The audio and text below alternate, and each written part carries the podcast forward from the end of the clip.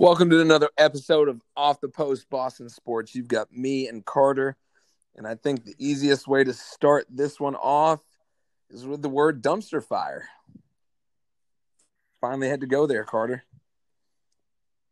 It's not been fantastic. There's glimpses of good football. There's been glimpses of hope. And those glimpses are just a mudslide of horribleness and sadness. You know, I sat there yesterday watching uh, the Bills Patriots, and uh, when we started driving down the field and there's 35, 40 seconds left, I'm sitting here thinking, you know, if, if we still had Tom Brady, we'd be sitting here saying, yep, guaranteed field goal, but you know what? He's going to drop one in the corner of the end zone and we're going to win this football game. And it's just hard to swallow that. I thought for sure once we got within field goal range, I'm like, we're guaranteed a tie. Who knows what will happen after that? Um, everybody does want to put blame on Cam because he did fumble the football. I rather put less blame on him and more praise on the defense of Buffalo for coming in like he did and punching the football out. I mean, no matter how secure you have the ball, that we, we, see it a hundred times. Those, those are hard to hold on to. Uh, it was a beautiful punch, and and it was it was it was one of those moments where you know I was I was wearing my glasses. I just took them off and put my my head, my palms, in my hands. But I mean, you're you're right to give credit to the defense there and that guy who they were talking about it at the end. He played D two ball. He was he was told in the combine that he wouldn't get picked high because he had short arms. Well, then you go and do that. And what's interesting about what we saw versus the Bills is without you know, you had no Julian Edelman, even though with Julian Edelman, you're not much better. You had no Stephon Gilmore, and you still you kept it pretty close. It was a rough first half, and it's been a rough. You know, the fact that the Patriots haven't scored a touchdown in the first half in the last three games is is beyond alarming for me. But you know, the fact that it was a close game was was nice, but it was bad for it's been bad. Something and else that the Patriots have no you have, they have no receivers that can get separation. You have no receivers that are a deep threat. And so, from a defensive standpoint, when you're looking at uh, how to defend against the team that you know they're not going to go deep, you know they're only going to, you know, when they're throwing it, they're only going to run 10 yard slants, or it's just going to be an RPO with Cam Newton. So you stack the line and you don't send any corners deep, and it's really easy to yeah, defend. They're stacking the box. Another mind boggling stat is ever since Cam Newton got COVID, he has zero TDs, five interceptions, three fumbles. One of them has been lost, which was the one the other day, yesterday. I, I know COVID. You can't you can't blame COVID for the way he's played over three games, but the little sparks of really good football that you're speaking of that we see, we saw two games of great football. One was a win, one was a loss, but since then it's it's mind-boggling to see that we we have no no no power at all on on that side of the ball. You have no power. You have no threats. You have no continuity. You have no rhythm. And I go into every. I've gone into every game with confidence that they can turn it around because you're right. We saw great football the first two games, and all you know. I think that COVID diagnosis and, and Stephon Gilmore's subsequent COVID diagnosis really ruined the Patriots' groove. Um, and the I think it it caused I don't know you know how Cam got COVID. I don't know how Stephon Gilmore got COVID, but you can imagine that it might cast a little bit of doubt in the locker room that all right, maybe these guys aren't that responsible, and then all of a sudden you have a little discourse in the locker room, and then your groove's completely out of whack. So it you know, you had three three, four games to get your mojo back, but it just hasn't gelled. No, and then also I, I've got to put blame on play calling at the same time. For example, the first drive we Absolutely. had, it becomes third and 12. And instead of even trying to run a screen or or throw throw a fade just 40 yards down the sideline, we hand it off and run right up the middle and get stopped after gaining a couple yards. It's as if they gave up on that. And then we tie the game.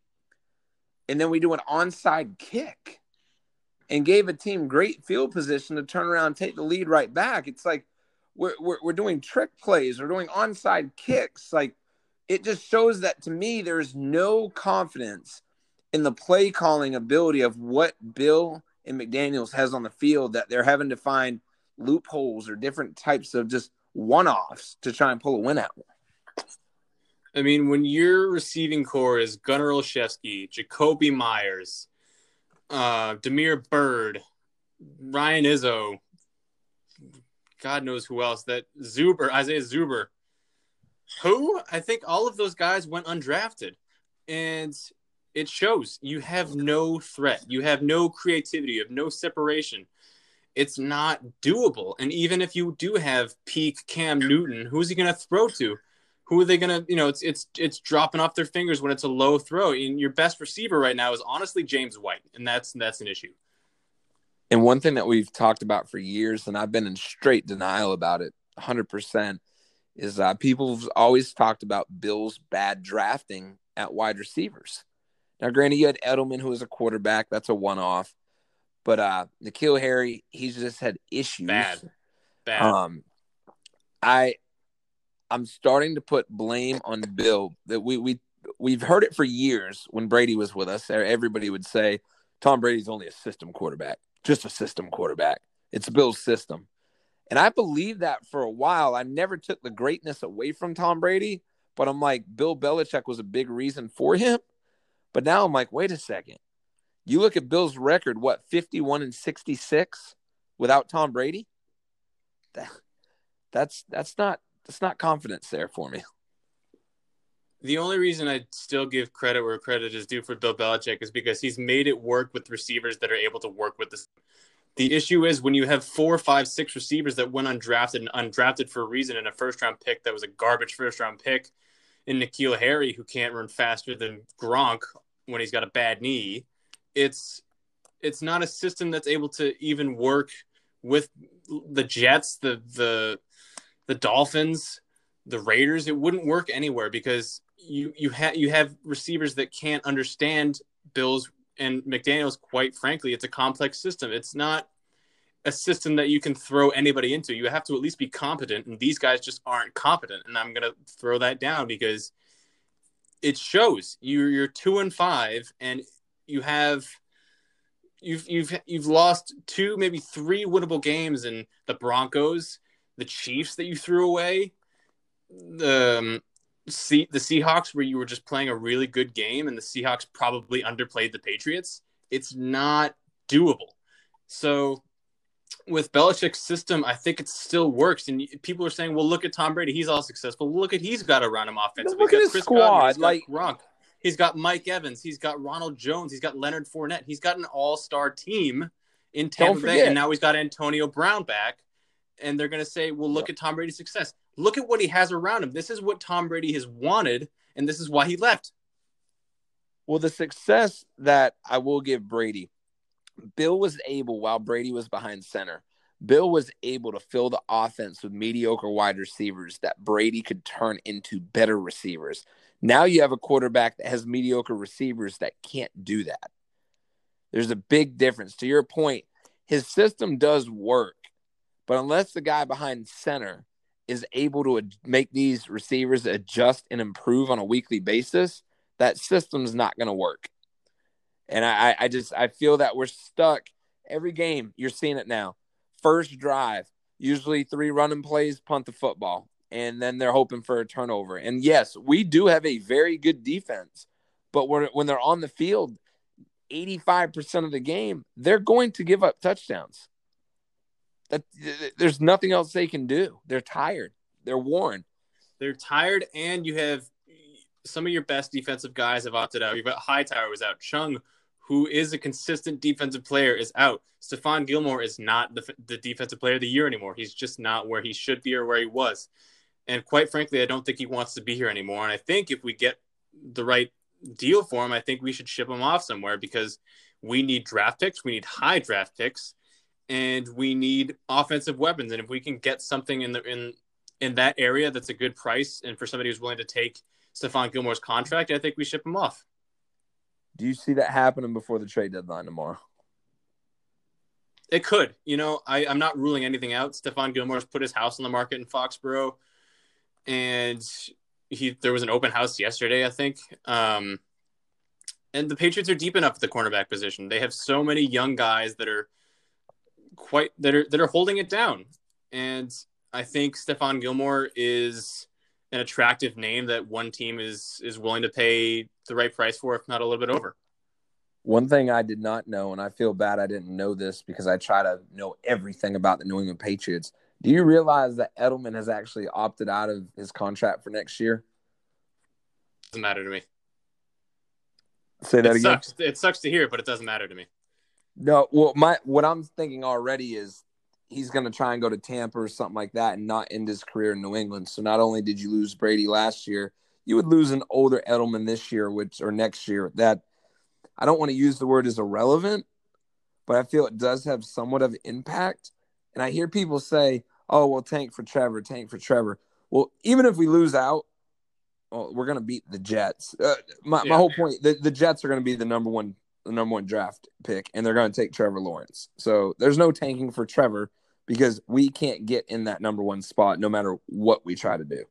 And the thing is, you know, we're guaranteed to play the Jets twice, so that's already another two wins. You know, if if the Patriots don't royally screw it up, which is very possible at this point, but you you're you're guaranteed, I think, at least three, maybe four wins, and you so you're way out of contention for Trevor Lawrence. And even if we do get Trevor Lawrence, God knows he might not even be NFL ready his first season.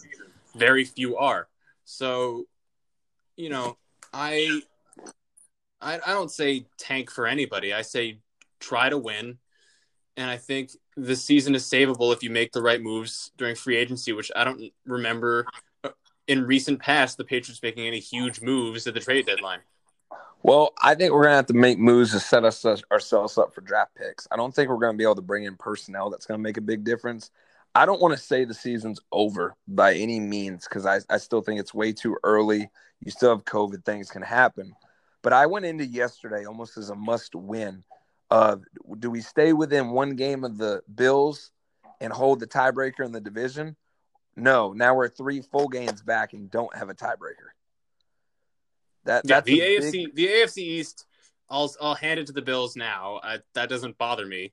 I wasn't expecting much out of the season, regardless. You know, until you know we we signed Cam Newton, and there's a chance. You know, the second that that name that that was announced, all right, maybe we could win the AFC East if we play to our full potential. But you know, you get no preseason, you get no training camp with Cam, and and then you know Cam gets COVID, uh, Stephon Gilmore gets COVID, the whole season gets thrown out of whack. I wasn't expecting much. I was expecting more than this, but I wasn't expecting much. And you know, David Andrews breaks his thumb, and so you have Joe Thuney at center, and yeah. he does fine. He doesn't do great. He does fine and the whole offensive line is shifted again, and and that's a mess. And you tack that on to you have the receiving core that we've talked about. We're going to hammer on for the rest of the season as it remains the same.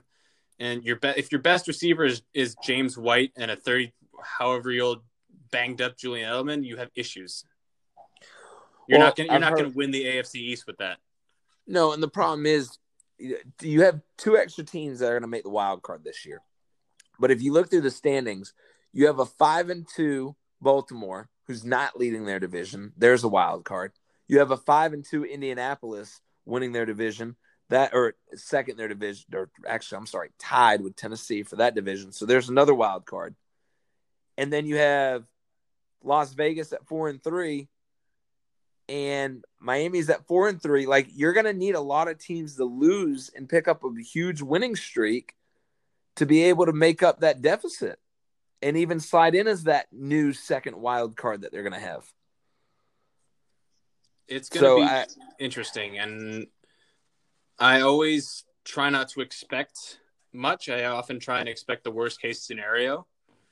Um, and I think with the talent disparity that's still in the NFL and, and the disparity between the top teams and the bottom teams, I think you know, obviously, I think a playoff spot should be a given for the Patriots at this point. Um, nothing's guaranteed. I think that you know the AFC East is out of question, and any sort of AFC Championship is out of question. I think they'll be making the playoffs. It might be an early exit, and it probably should be an early exit at this point. Um, and you almost, in fact, you could argue that you hope for an early exit in the playoffs so that everyone can get healthy, you can get continuity, you can get off-season camaraderie, and you can start next season with a little bit more confidence and preparedness.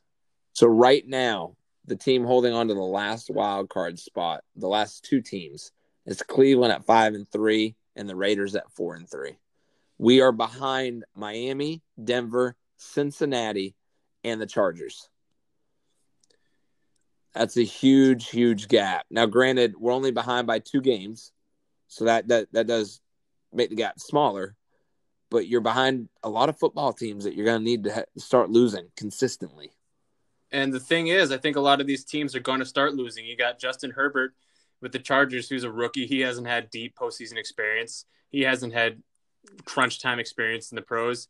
You have Baker Mayfield and the Browns, who are prone to to to blowing it a little bit. You got uh, Joe Burrow, who's phenomenal, but you know another rookie quarterback who hasn't had any NFL experience late when it matters. You got Drew Lock and the Broncos, who are surprising teams for sure. They're, they surprised they surprised us all that last minute touchdown the other day, and they surprised us against against the Patriots. But Drew Lock and the and the Denver Broncos are not, I think, a deep threat long term team uh, down the road getting towards week 17 i think that's when they're going to start that's when we're going to start seeing those inexperienced quarterbacks and those inexperienced teams start to drop a little bit and that's when the patriots need to take their opportunity. Agreed. So I, i'm with you that i think there's definitely an opportunity to be able to be able to flip this but i do believe that it's going to be flipped now like there's no more like when we play no, there's no more time yeah there's no more time for mistakes it has to be now because if you look at our remaining schedule of course our next game is monday night against the jets that to me, we lose that game, you, you, can absolutely count the season over. But then we go Ravens, Texans, who are just as bad as us, and then Cardinals. So right there, you've got two two out of three big games. And as you move further down the schedule, to your point, you got the Chargers beatable. You got the Rams, which you just don't know what team's going to show up. The Dolphins, questionable. Bills would be a must win on Monday night in December, and then you end with the Jets. So if you can get through to where you can actually beat the Cardinals or the Ravens or both, to your point, you have a chance of losing only one or two more games the rest of the season and ending with six, maybe seven losses at the most. Which is it's fine. Not- and considering the circumstances, that's fine and also considering where we're losing, it, you know, where in the season we're losing, it's fine. It's it's not great, obviously. It's in fact it's pretty bad. But considering the circumstances, considering no preseason, considering no training camp for Cam, considering a co- several COVID diagnoses and your best center getting breaking his thumb, considering the fact that you have no wide receivers, that's not terrible. You're you're 100 percent right. I guess it feels like a dream, Carter. Like it feels, or a dream, more like a nightmare. It, it still hasn't soaked into me that we're playing this bad of football. Like I woke it's up bad. I woke up this morning and I'm like, ah, we lost again. Wait a second, we lost again. I can't remember the last time I've I've actually started saying that. Like I'm 23 years old. I'm 23 years old. I can't remember losing this many games in a row. I was 12 I was 12 years old when Tom Brady took over, and I'm 32. And I guess that's why it's hard for me to ever remember what it was like before that. And I, where I want to turn this conversation in, what I want to turn this conversation into, you look at Boston sports as a whole. Um, the Celtics, past few years have made it a good ways, haven't been able to finish. The Bruins made it all the way, haven't been able to finish. The Red Sox, bad the Patriots, bad. You look at the city of Tampa now, you have a good football team, good hockey team, um, good baseball team. You look at LA, you got the Dodgers, you've got the Lakers, you've possibly got the Rams, depending on which Rams show up.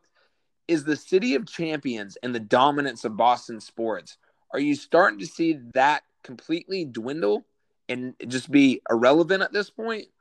Or no. do you think this is a bump in the road and you can still see a couple championships coming out of New England here in the next few years.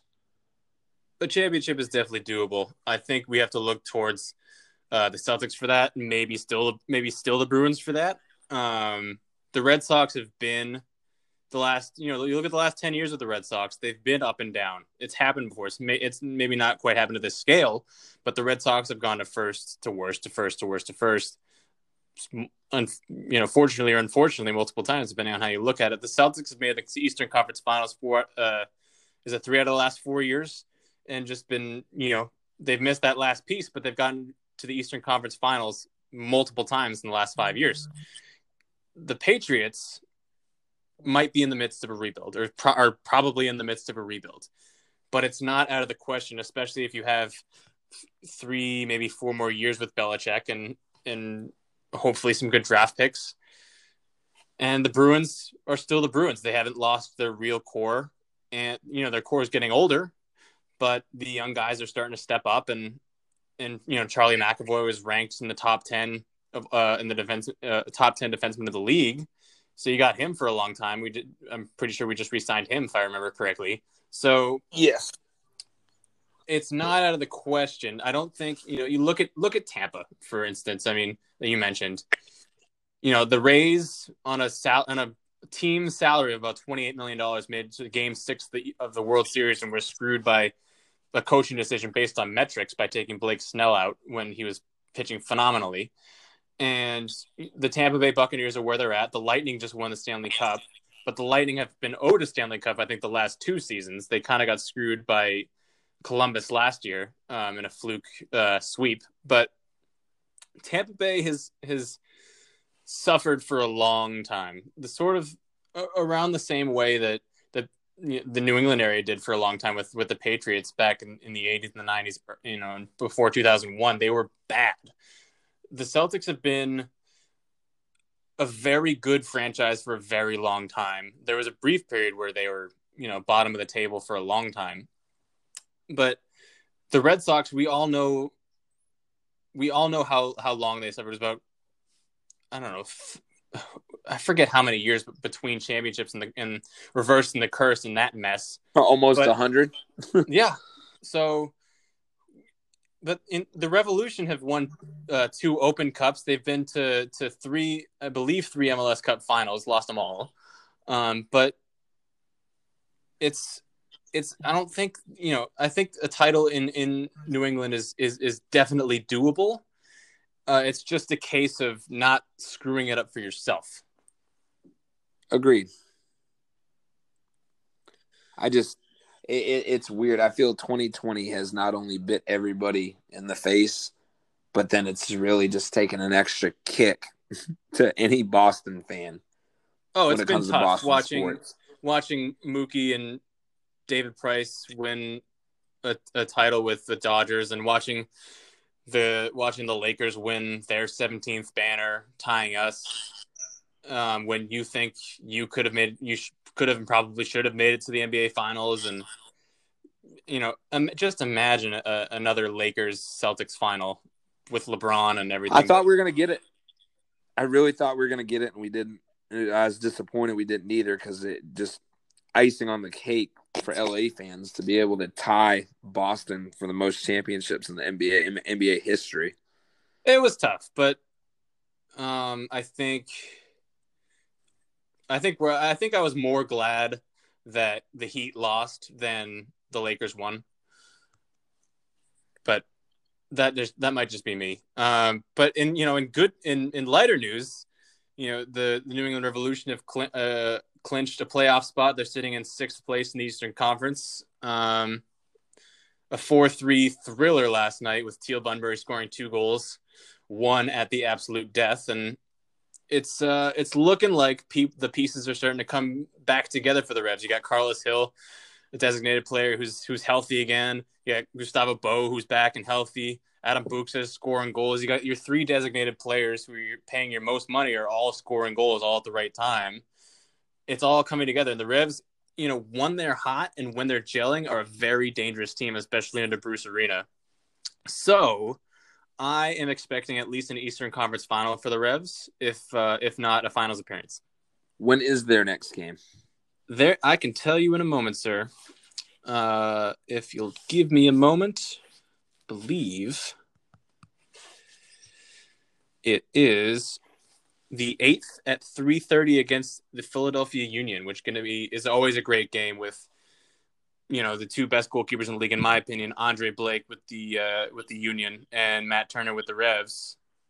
it's a it's a goalkeeper's battle. Those games are, and uh, the the Union have some really really talented guys, two national team guys, um, and Brendan Aaronson and Alejandro Bedoya, to one national team vet with Bedoya and Aaronson, who just signed a deal actually after the season to go play in Germany.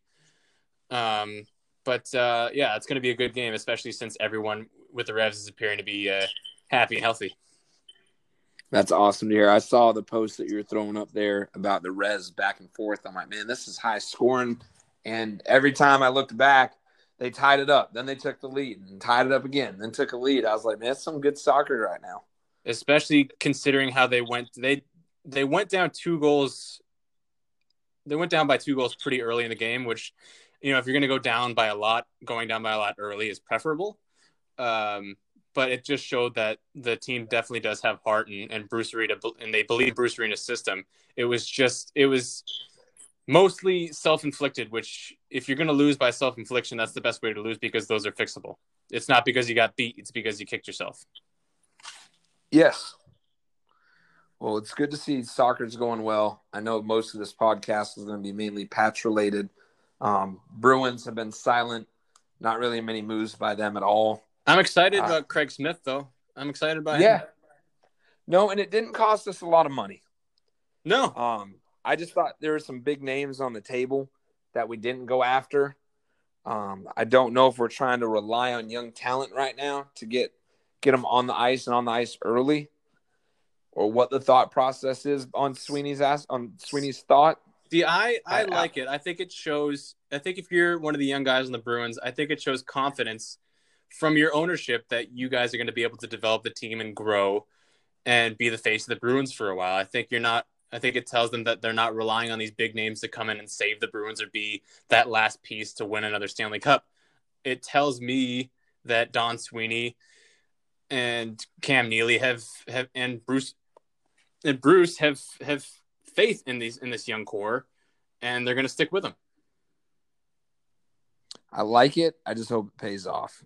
I hope it pays off too. I hope we didn't miss because we wanted to to be stubborn and stick with what we had. In Sweeney, we trust not so much as in Bill we trust. Sweeney Sweeney's done some questionable questionable stuff before that hasn't paid out. So I'm hoping that it's a flip of a switch for him and the Bruins organization because I think what the city of Boston needs is a a team, whether it's the Celtics, Red Sox, or Bruins, when the next sports season starts, even though they keep shifting dates, so we don't know officially, we need a team to come out and come out on fire and be something that's truly, I want to use the word watch worthy. Like I'll always watch the team, but right now, I don't look forward to turning on the TV on Monday Night Football next week. I will because I'm diehard. I'm going to watch it. But one, you blow the Jets out, doesn't really mean anything. I'm more interested now is I'm watching other teams. It's like, okay, well, let's see if the Bills lose on Sunday. So I'll watch the Bills. And all right, we need the Dolphins to lose. So it's having to watch other teams now. And I haven't caught myself doing that for years.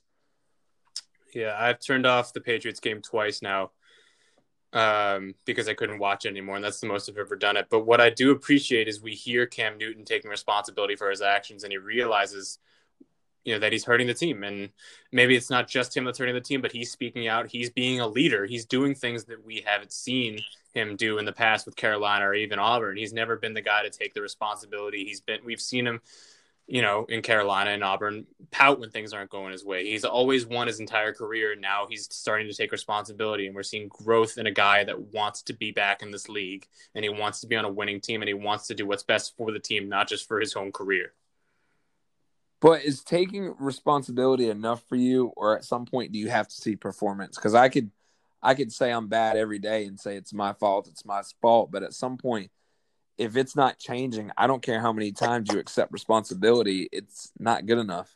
And you know, unfortunately, he plays in a league where they play once a week. It's hard to make a huge jump week to week. It's it's ideal. It's what we want to see, and it's what we expect in the NFL but you know when you have a, when you play once a week that's it, it takes it takes time to improve. It takes time to get your rhythm back. It takes time to get your confidence back. And it's it's not it's not a league that's fair. It's not fair that you only have one chance every week to to make a, this huge jump where maybe you need to take little jumps and you need the small victories. And at the you know at this point we have to expect the bare minimum. We have to expect that he's going to take responsibility. We have to expect that he wants to make those changes and that he's showing us that he wants to make those changes and that he understands that what he's what you know that fumble hurts the team. He he's sticking up for guys like N'Keal Harry when they fumble through the end zone. He's going he's targeting guys like Jakobi Meyers and Damiere Byrd when Tom Brady wouldn't even consider it. It's it's the little things like that that we have to take note of and it is enough for me because I I see that you know when he when he fumbled the ball, you saw his face, you saw the way he was walking yeah. the field, you saw that he was you know he wants to win and he wants he realizes what he's done. And it's not that he's sitting there he's not holding his collarbone and just standing there frowning when you know maybe he did that with, against the 49ers when they put in Stidham but you know that's when's the last time Cam Newton got benched he's not he's not a loser. He he wants to win and he wants to win with this team and it's not just he wants to win, he wants the team to win and that's a big difference. I'm with you. I just I can't I, I struggle taking I struggle taking somebody admitting to their bad play over and over and over again as serious as I would somebody that accepts bad play and then turns it around. It's what Tom Brady wouldn't sense? do. True, but how many times did he have to take responsibility? Not many. Is that fair to say? Sure, but you know, at the same time, that ratio of you know he didn't you know he didn't make too many glaring mistakes, but when he did, that's what that's your time to to accept responsibility if you don't do that, you know, if, if Cam has his if Cam's made 10 mistakes and he accepts responsibility 10 out of 10 times, fantastic. If Tom Brady makes makes three mistakes and only accept and only accepts responsibility once, I don't care. You need to accept responsibility when it's your when it's your mistake because otherwise your team's going to start to lose faith in you. I, I respect that. I do respect that 100%. But losing faith in somebody, then also having lack of confidence on the field and in the locker room, they go hand in hand. And I, I hope Cam plays better. I hope things turn around. I think to your point, they still can, but we can't. If we have a close game against Baltimore, we can't lose it. Like if we have a close game against the Cardinals, we, if we have a close game against Miami, we can't let any of the games slip out from underneath us. We have to go in, execute, and close them out and keep it moving. And this is where we're going to see. This all. is this is where we're going to see the character of the Patriots right now. Absolutely. Do they lay down and just call it quits, or do they actually do something? But I know we haven't done a podcast in a while, but after yesterday, it's like, yeah, you know what? We got to jump back on this because there's uh it's hard to want to do a podcast, guys, when there is so much negativity. Like we know everybody's feeling the same way and everybody wants to discuss it and hear about it. Um, it's just something me and Carter aren't used to in the couple years we've been doing this. it's usually been what a great night, Carter. Can you believe we just won our 13th game in a row? Back to hey, there's L number four. There's L number five. But we've got we've got soccer to look forward to with the Revolution, so that's great. And uh, we get to see if the red uh, the Patriots can come out from underneath this hole.